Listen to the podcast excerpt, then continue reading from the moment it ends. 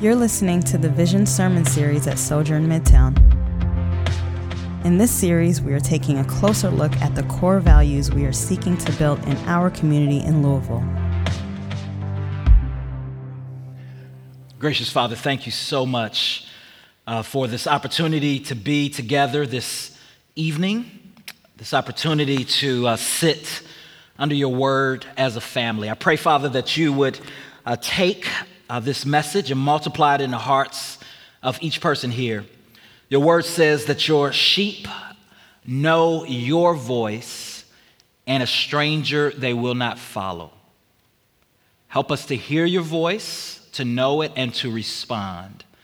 Help us to not simply be hearers of the word, but doers. In the matchless, wonderful name of Jesus Christ, we do pray. Amen. Last year, along with uh, two other pastors uh, from Sojourn Midtown, I had the opportunity to go to Lyon, France, to visit uh, some of our sent ones uh, that was there. And while I was there, I uh, learned the story of a woman by the name of Blandina, who was a physically disabled slave girl who got martyred in Lyon, France in AD 177. And here's a report from those who witnessed her death. In an exceeding degree, did the whole wrath of mob fall on Blandina, the slave girl, through whom Christ showed that the things that to humanity appear disabled and deformed are worthy of God's own glory and those who love him. We were all afraid that Blandina would not be able to make a bold confession on account of the weakness of her body. But Blandina was filled with such power that those who tortured her, one after the other, in every way, from morning till evening, were wearied and tired, confessing that they did not know what to do. For they had no other torture they could apply to her. And they were astonished that she remained in life. And when her whole body had been torn and opened up, but the blessed woman, like a noble athlete, recovered her strength, and her dying declaration was this I am a Christian, and despite your accusation, there is no evil done amongst us.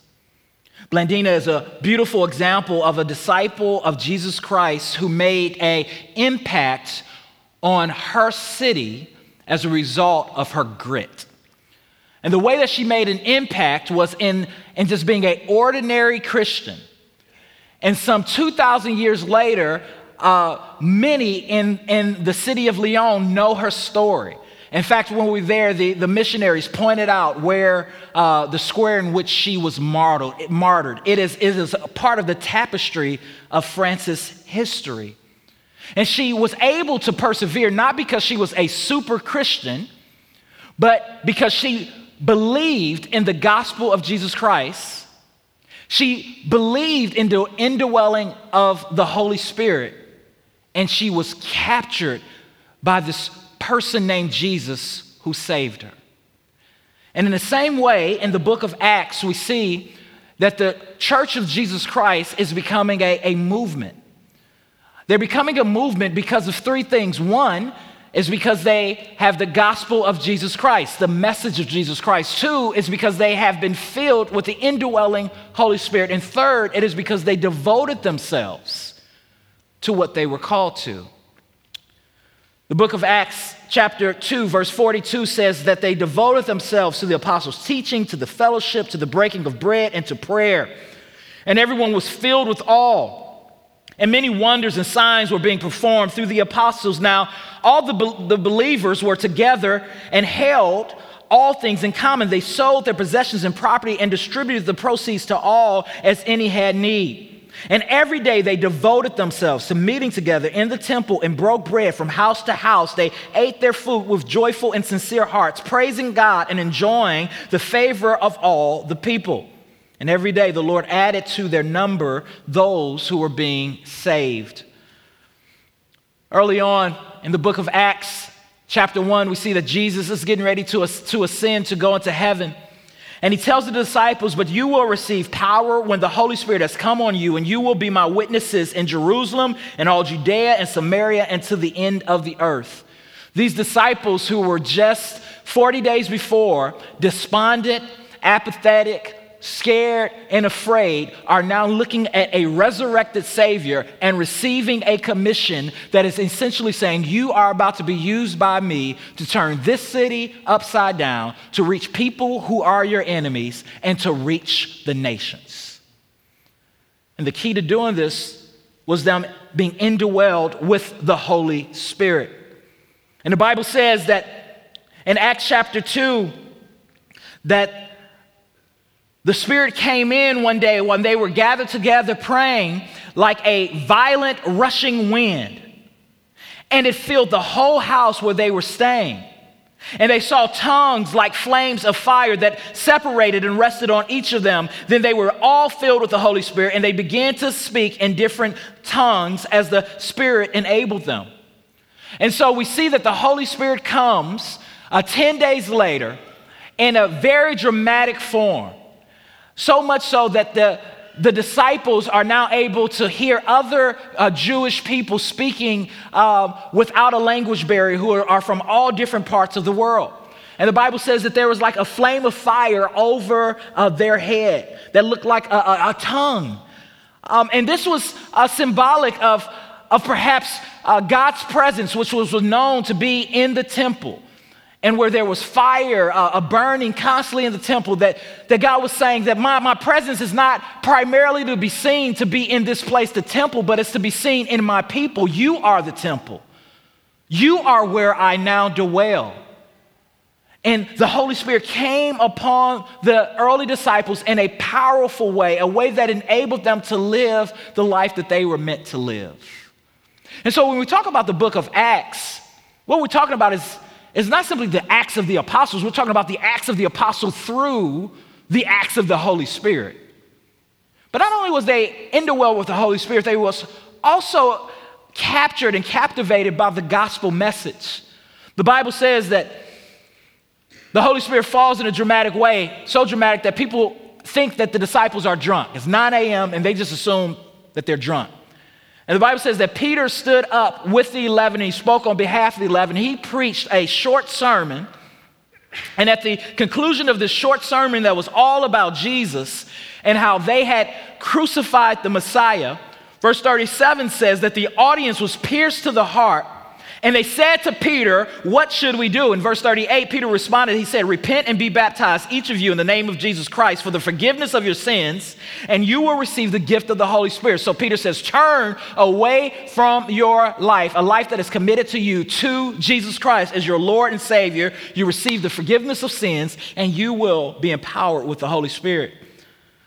And the reason that I bring that up is because it is only when it is only when we grasp and cling to the gospel of Jesus Christ and realize that we are empowered and indwelled by the Holy Spirit that we will be able to fulfill our vision, as this is the last week of our vision series, which is to fill up our city as gritty disciple makers.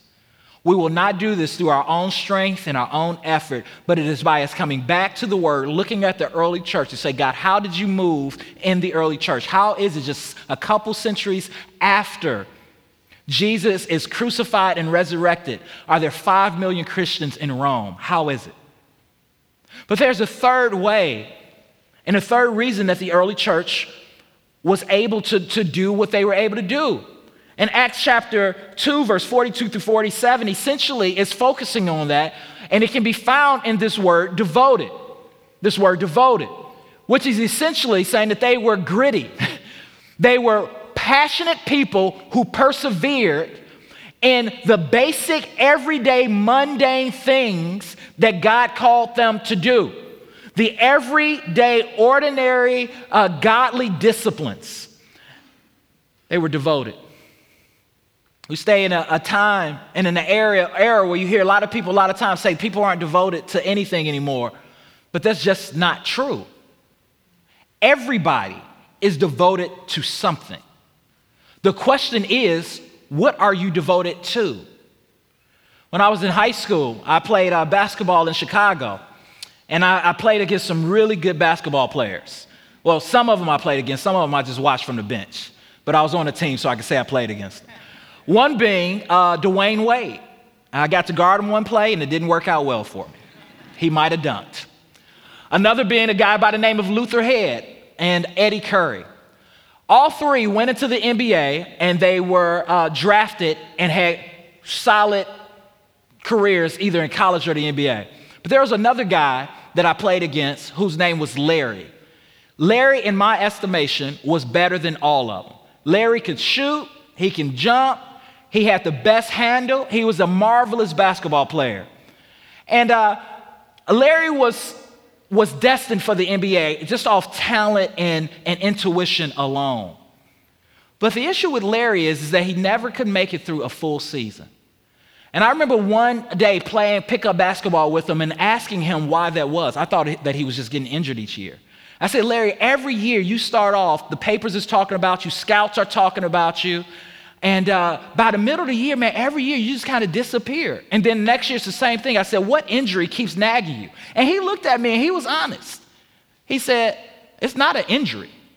He said, Every year around the same time, I get bored and I love video games. And I quit to play a video game called NBA 2K. and he says, And once that wears off, I start getting ready for the next season. It starts again and I stop again. Larry ended up playing pro ball in Brazil. In fact, a few uh, uh, years ago, I remember watching the US play, and I'm looking at the television, and he is playing for the Brazilian Olympic team. Larry probably could have made it to the NBA.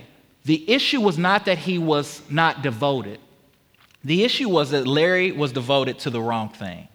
What he was devoted to was video games at that time, as opposed to cultivating his skills to be that type of player. You know, I like to think myself, I'm not just gonna get on Larry. I mean, Cliff, I think I could have, I might have been able to make it to the NBA if I was more devoted, you know? Can't you see me playing besides Giannis with the Milwaukee Bucks? what y'all laughing at? I just envision me in the league. If only I was devoted to the right thing. Who knows? What could have happened? Y'all so silly. The early church, they were devoted to the right things. And what were the right things that they were devoted to? Well, the Bible lays it out. One was the apostles' teaching, which simply can be the word of God. The, the apostles taught um, what they had learned from Jesus in his ministry with them, and also what he had taught them during their 40 days of appearance. So these uh, Christians are now gathering. The gospel is preached by Peter. 3,000 people are saved. And so, what do they do? They start gathering in each other's homes. They go to the temple uh, uh, daily and, and they begin to just eat the word of God, the apostles' teaching.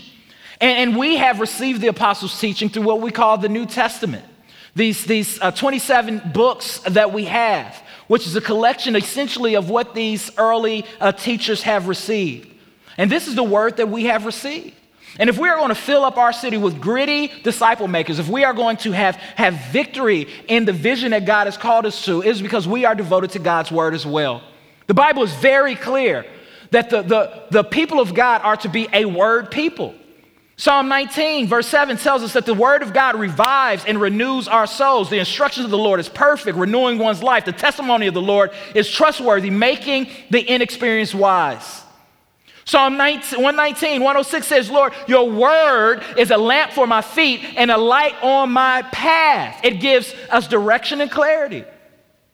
Hebrews chapter 4, verse 12 says that it is the word of God that, that helps get to the deepest part of our soul. It, it, it is a double edged sword that helps us to discern what is good, what is right, and what is true.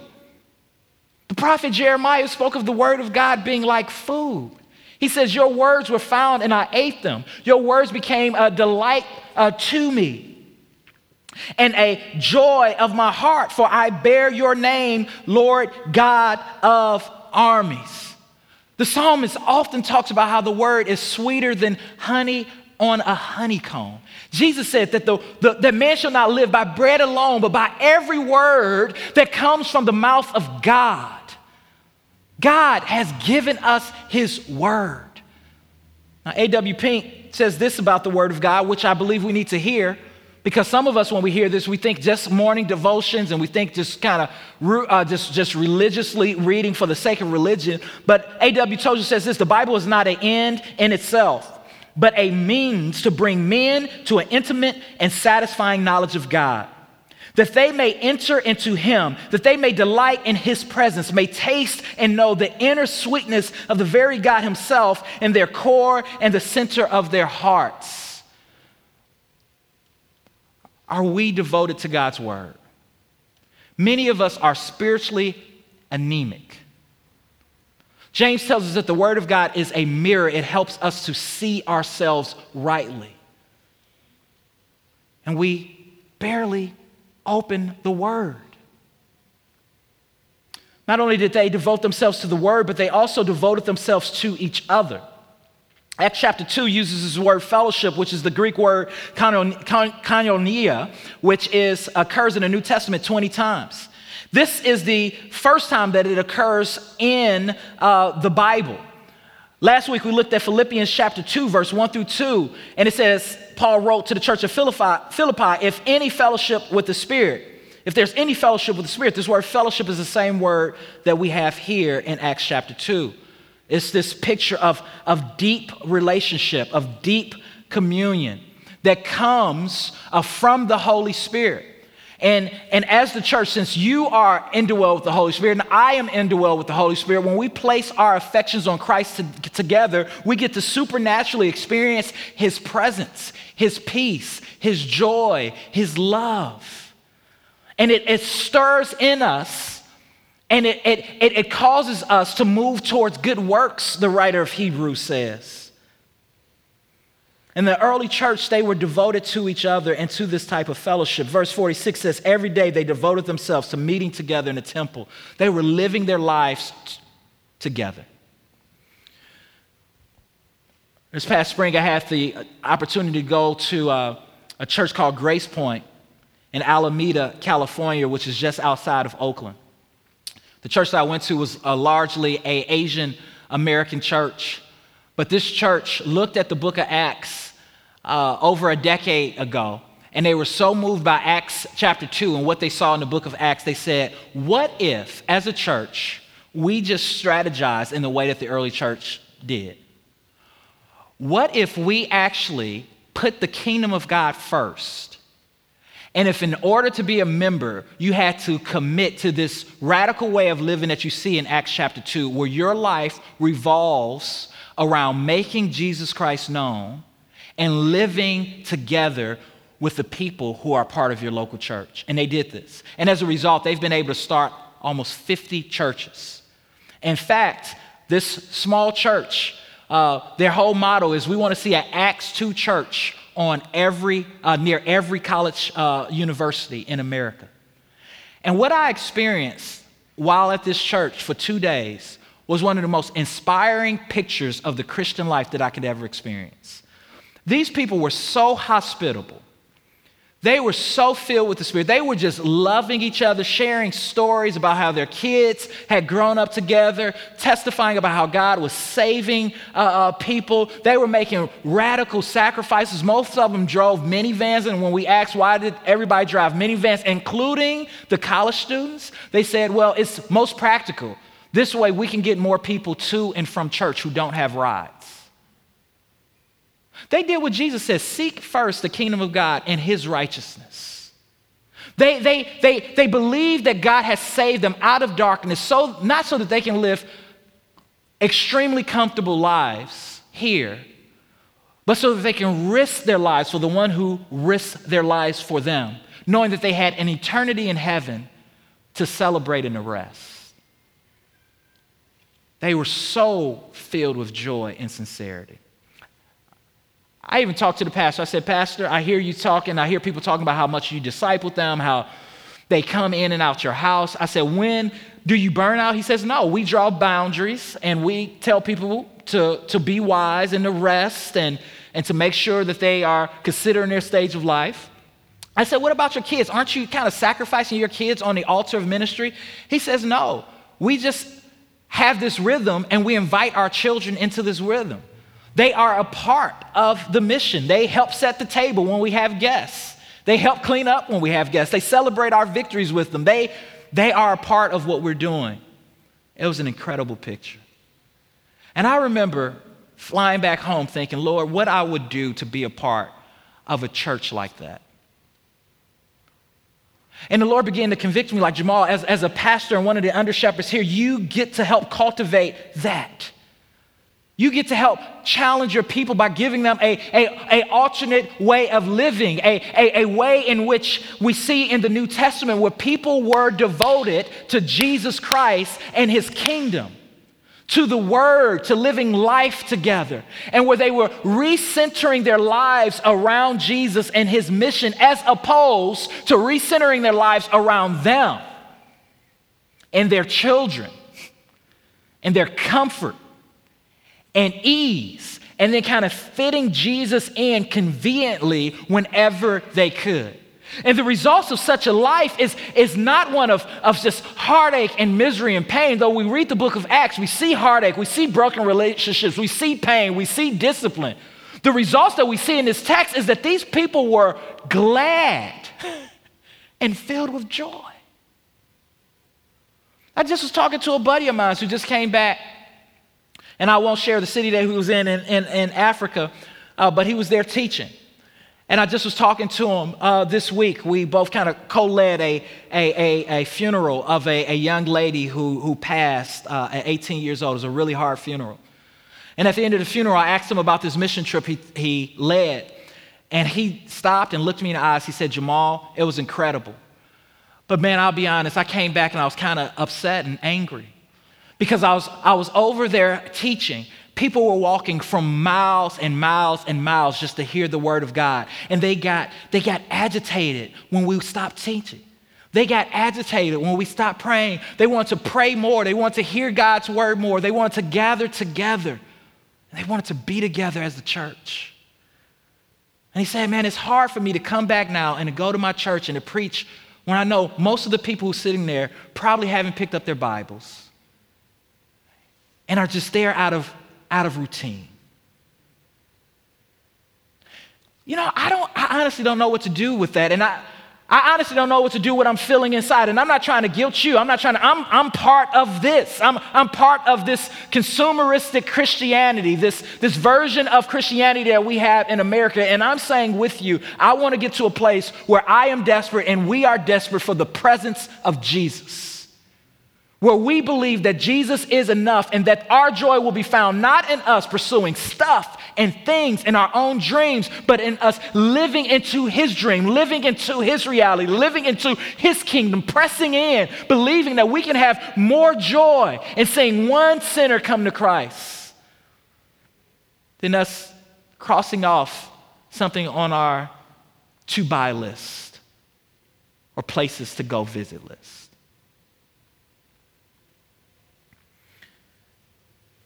They also got together and they broke bread.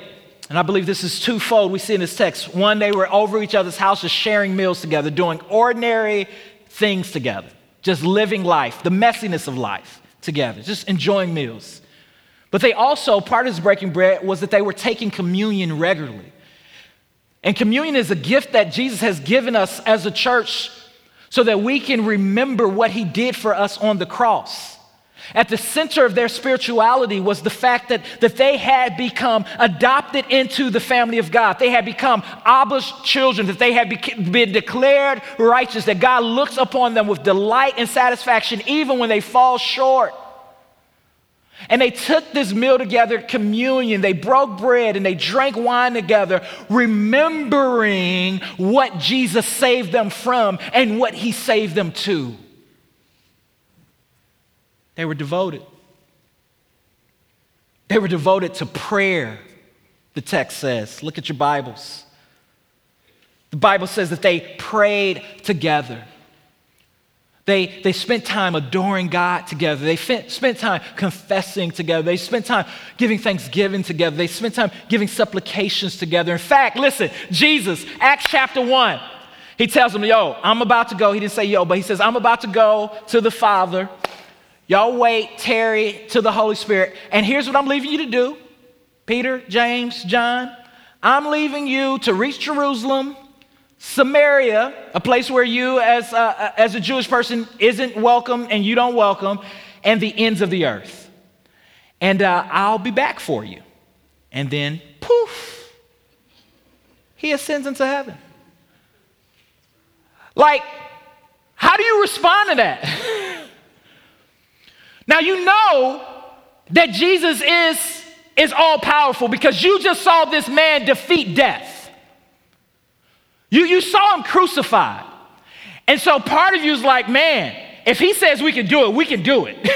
I mean, he just hit the game winner, right? He just, he just took us there, right? And how do they respond? Acts chapter 1, verse 12, this is what it says.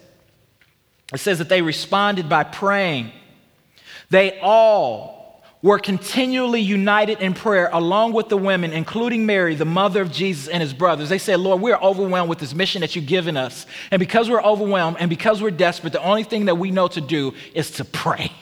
And they prayed for 10 days. And that's when the Holy Spirit came. They prayed.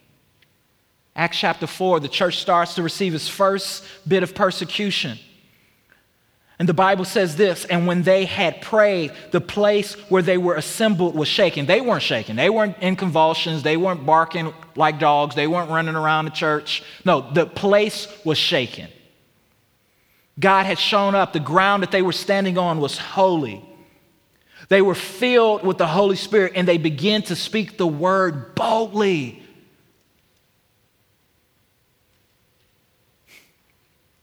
I know I'm coming on strong tonight. Put your seatbelt on, because we're going we're gonna keep going. Francis Chan, in his book Letters to the Church, writes this.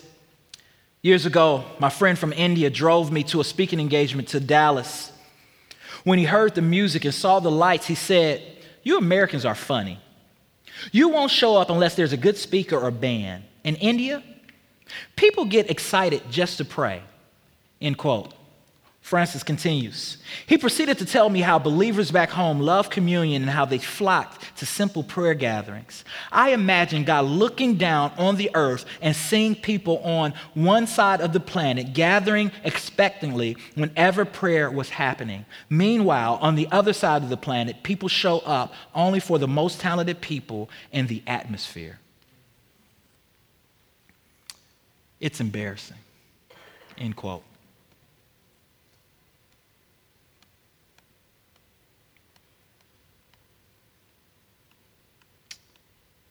Are we devoted?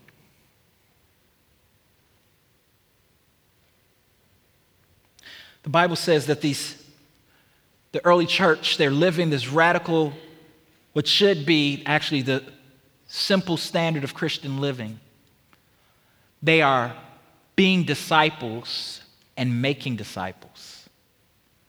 And the Bible says that the Holy Spirit is so thick amongst them that they are seeing all kind of wonders and signs. They, they're being performed through the apostles.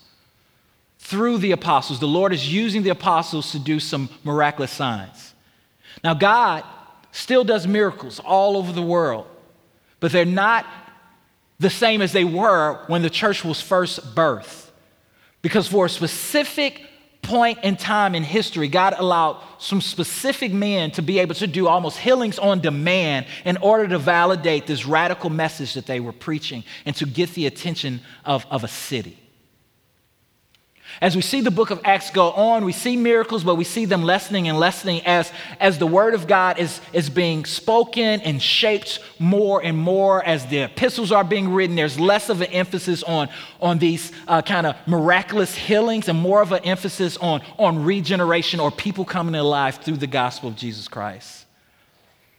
But God can work, God does work. I mean, just a couple Sundays ago, we, we experienced miracles here right on the stage where multiple people gave testimonies about how they were lost and now they were found, how they were blind and, and now they see, and they were baptized into the body of Christ. That's a miracle.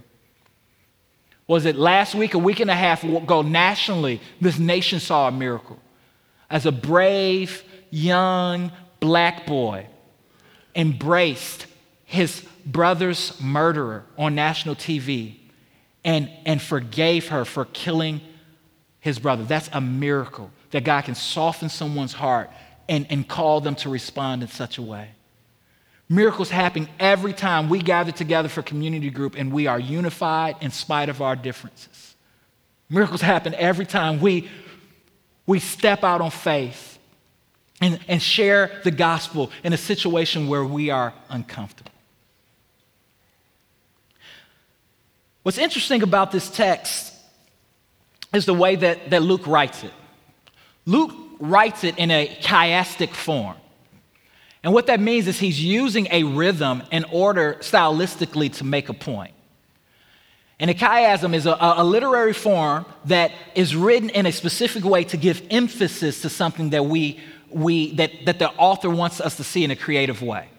And so this is kind of written in an A, B, A format. And here's what I mean the A in these verses, verse 42, 43, and verse 46 and 47, all are emphasizing what the church did together as they worshiped Jesus together in the temple and in homes.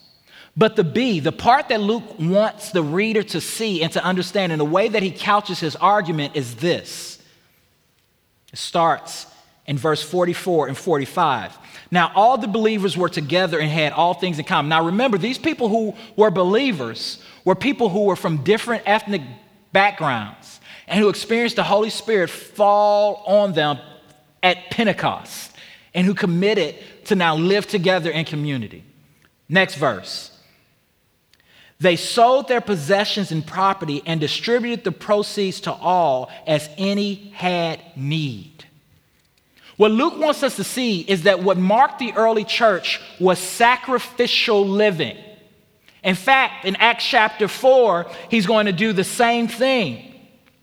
In verse 32, he says, Now the entire group of those who believed were of one heart and mind, and no one claimed that any of his possessions was his own, but instead they had everything in common. With great power, the apostles were giving testimony to the resurrection of the Lord Jesus, and, the, and great grace was on them. For there was not a needy person among them, because all those who owned lands or houses sold them, brought the proceeds of what was sold. The Holy Spirit had moved in such a way that people said, you know what? My life is not determined by my possessions. I want to give my possessions away. I'm going to live in such a way, not to grab, but to give. And this is what happens when the power of the gospel takes hold and root of our life. We no longer live to grab, we live to go and to give. Why? Because Jesus is our ultimate example. Philippians 2, what we looked at. Jesus is the one who came as our example of a servant, and he did not grasp equality with God, but he gave and he lived on mission. How do you know? How, how do you know when the Holy Spirit is at work in a community? It's because that community becomes less and less focused on themselves, on their image, on their gain, and more and more concerned and focused on reaching their city with the gospel of Jesus Christ and loving each other sacrificially, bearing one another's burdens. Looking to see where they can step into need appropriately and wisely through prayer. Now, in the book of Acts, throughout the New Testament, we don't see a lot more examples of this extreme way of living, which I think points to the fact that Luke is showing us that this early church was just captivated and captured. We do see sacrificial living, but this was just this is the model, and this is this is where we as a church want to want to work to to cherish the gospel in such a way where more and more we are working towards this end of selfless living. Our culture is a culture, especially in America. I read uh, this quote from a, a sermon that I read this week that says that the average American spends 1.26 uh, do- uh, for every dollar earned. and that the average American, uh, that 71% of all credit card balances in the US um, are only paid on minimally monthly.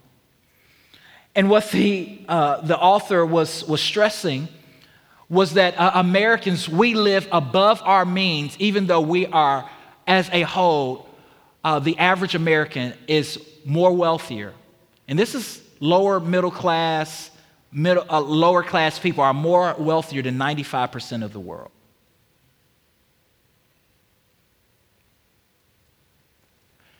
And this mindset has steeped into the church. Our love for God is very dull. Our heart for his mission is, is very dry. And it's because we have become, we have become consumers like our culture. Our values match the values of this world way too often. And so, this sermon series and this vision is a solemn call for us together to seek the face of Jesus desperately.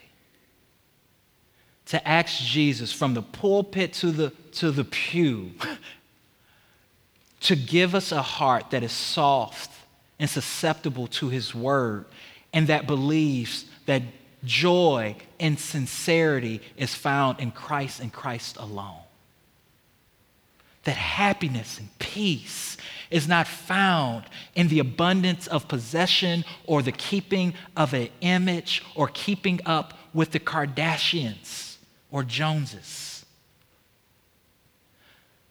That joy is found when we see that in Christ we have enough. That in Him we are validated, in Him we are accepted, in Him, we don't have to prove ourselves. In Him, we are loved. In Him, we are sung over. In Him, we are cherished. In Him, we have abundant life. We have what the world is looking for. And so, what's the application? The application is twofold. One, God is calling us as a church, if we are going to be gritty disciple makers who fill up our city, God is calling us to be devoted to the church gathered. Here's what I mean. In this text, we see this emphasis on the church coming together as the people of God daily, large group and small group. That means that when we come together, we need to take our time together serious that we should come expectantly, that we should come longing for God to fill us up with His Spirit, for God to shake the place where we gather for God to unify our hearts in a, a powerful way, for God to meet us through song and through preaching, and not expecting that to happen every single time, but knowing that it can happen and it may happen, and today may be the day, and even if it doesn't happen, what a privilege it is to, to sing songs of praise, to, to hear the preached word, to, to see other people who are living faithfully in our city in the midst of Rome, to have a home though we are sojourners and exiles. And I'm about to dig a, a, little, a little deeper today. And today's sermon is going to be a little longer, so I understand if you have to, have to leave, but I, I really, I, I, really got something, uh, something on my heart that uh, I, I want to say to you, okay? Hear me. It, the privilege that we have as Christians to gather together every week should not be taken lightly. There are literally brothers and sisters of ours across the ocean who, if they are found singing together, reading the word together, praying, and taking communion, they will be slaughtered. They will be put in consecration camps. But not only that, this is what God has called us to do. Hebrews chapter 10, verse 25 tells us not to neglect the gathering together of believers. Now, here's an observation that I've, I've made the last couple weeks. I've sat in the balcony for multiple services during our worship services. And uh, last Sunday, I was actually almost brought uh, to tears. And the reason I was brought to tears was because the Lord had shown me in doing this for a couple of weeks and a couple services um, how we are not approaching our time together with reverence and awe. Acts chapter 2, there is a reverence and an awe when the people of God gather. And so I sat on the balcony, I watched for two of our services, two Sundays in a row, people come in. And what I noticed was about 45% of our congregation showed up late at about the third song of our worship service. 45% of our congregation casually walked in, missed the call of worship, missed the first song, missed the second song, and I just observed. And for one of the services, I went down, I walked down, and I was kind of freaking out. I'm like, is there a scandal happening in our church? Did something happen? Is something going on outside? Can people not get in? And I walked and I looked in the vestibule, and people were just talking and hanging out. There was no expectation, there was no hurry, there was no, there was little zeal. There was, there was little, there was little excite, little reverence that we are about to experience Christ together. When the people of God come together, God is in the midst of them, God is pleased. And I took responsibility for that as a pastor. As, as possibly not modeling that or putting that before us, that when we gather together, it is a time of intentionality. Our worship service is modeled when we gather together after the rhythm of the gospel. We have a team of non staff people as well as staff people that meticulously put the worship service together, that think through every word that's going to come from stage. And many of us, we, we don't come and we don't come into the house of God early enough or with enough expectancy to even to hear what we first call the first movement, our call to worship, which is a, a time where we reorient ourselves as, as, as our world has disoriented us all week to remind ourselves that we are worshiping together now in the presence of God. And after that, it flows into a time of confession. Every service is the same, where we confess in the presence of God together that we have fallen short. And after that, we receive a, a movement of the service where we receive assurance. Today was from Philippians chapter 1, verse 6, where we receive this assurance that even though we fall short, we have been justified by Christ.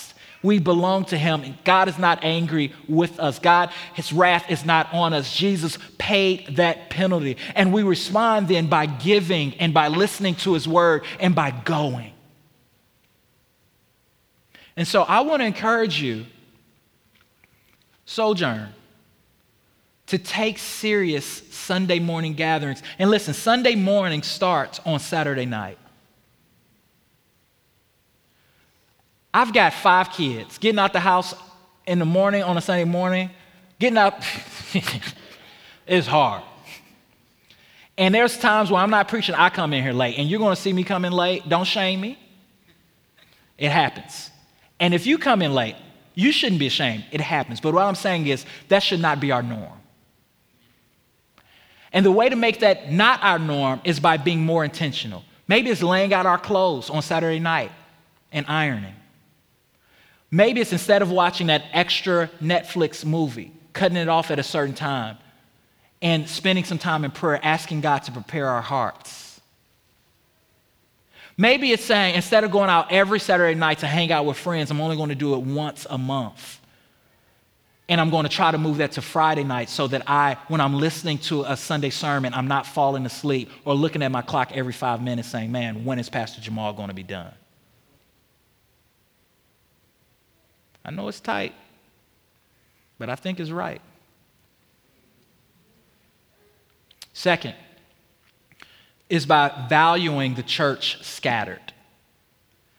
What I mean here is that our primary way of, of doing life together, and one of the, the most important ministry, in my estimation, for us gathering to, during a week is community groups.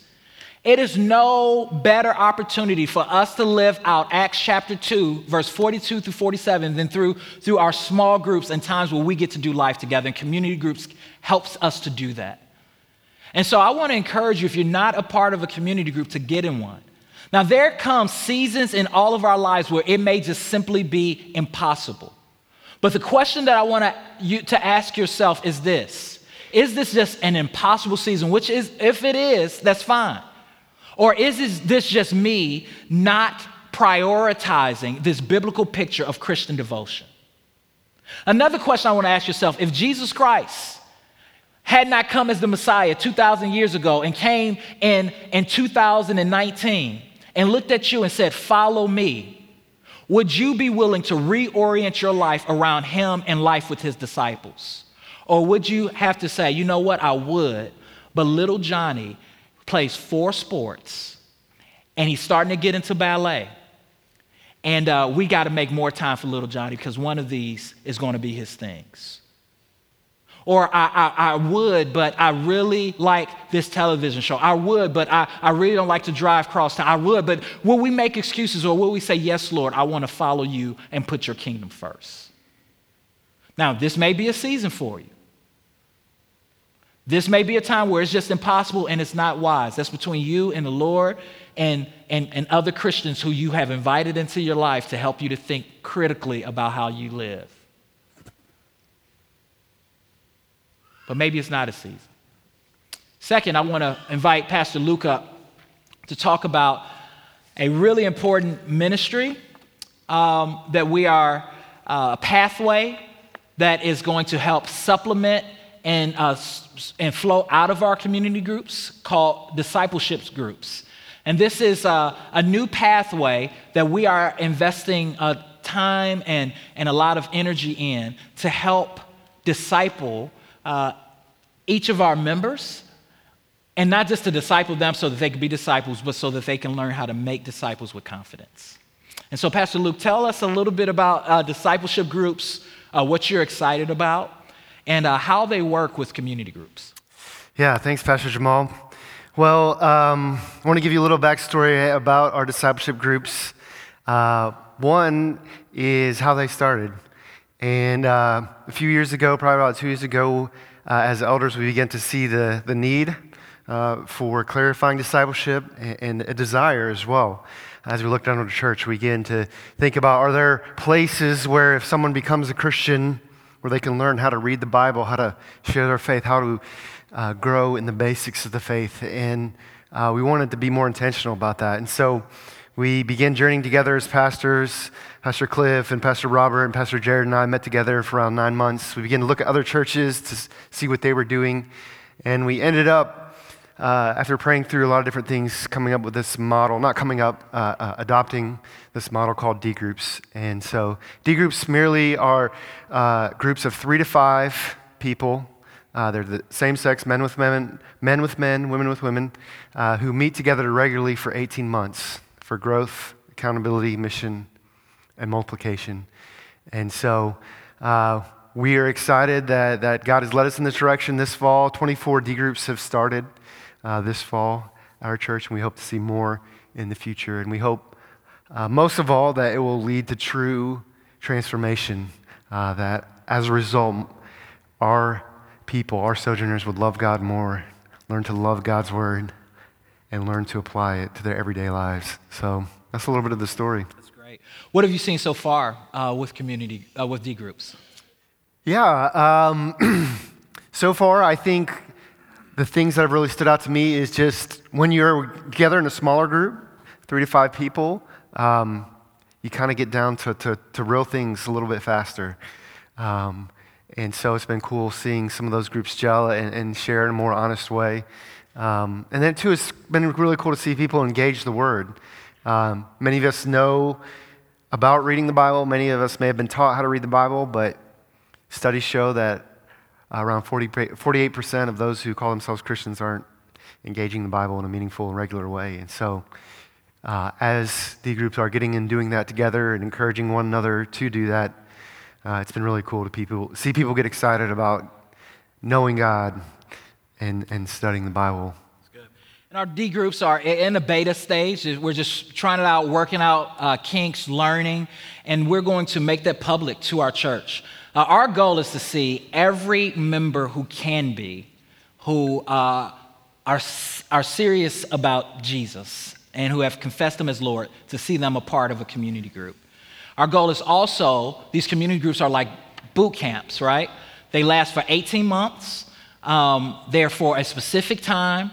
Uh, ideally, they will flow out of our community groups and, and work uh, alongside with them. But our, our goal is within the next five years to see the majority of our members go through a community group and out, uh, through a D group, and out of those D groups to see, see other people start other D groups. And so we are, are committing ourselves to this. We'll have an FAQ uh, coming out soon that answer questions, that give you timelines, that, that talk more about this pathway. But we wanted to, to put this before you as a, um, uh, as a, a, a, a strategy that says this is how we're going to fulfill our vision. We're going to fulfill our vision by having Sunday gathered in a meaningful way. We're going to fulfill our vision when we scatter by doing life together. We're going to fulfill our vision by making sure that we're being discipled and that we are equipped to disciple others. Thank you.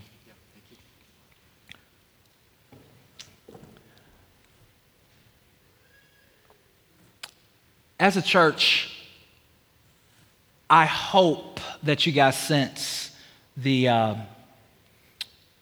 the, the weight of what we're calling you to. And uh, I know that that can be overwhelming.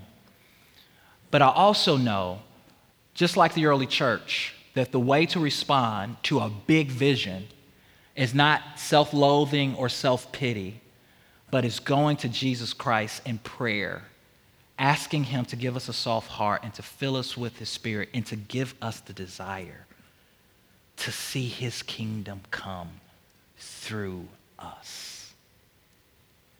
And that's what I'm asking you to do to respond to our vision series. And every Sunday, we gather together and we take communion, this meal that reminds us of, of Jesus' faithfulness and his love to us. We break bread. We drink wine or juice. The wine is marked by twine, whatever your conscience permits. And we do this week in to week out to rehearse the gospel together and to reorient our lives on what matters. We take it, we dip it in, in wine or, or juice, uh, whatever your conscience permits. Those who are in the front, you can come to the front. Those in the back can go to the back. Gluten free communion and alcohol free communion is to my left. Perhaps God is inviting you before you take communion to get today to just sit still and to actually ask Him to empower you to begin to apply this message to be not simply a hearer of the word, but a doer.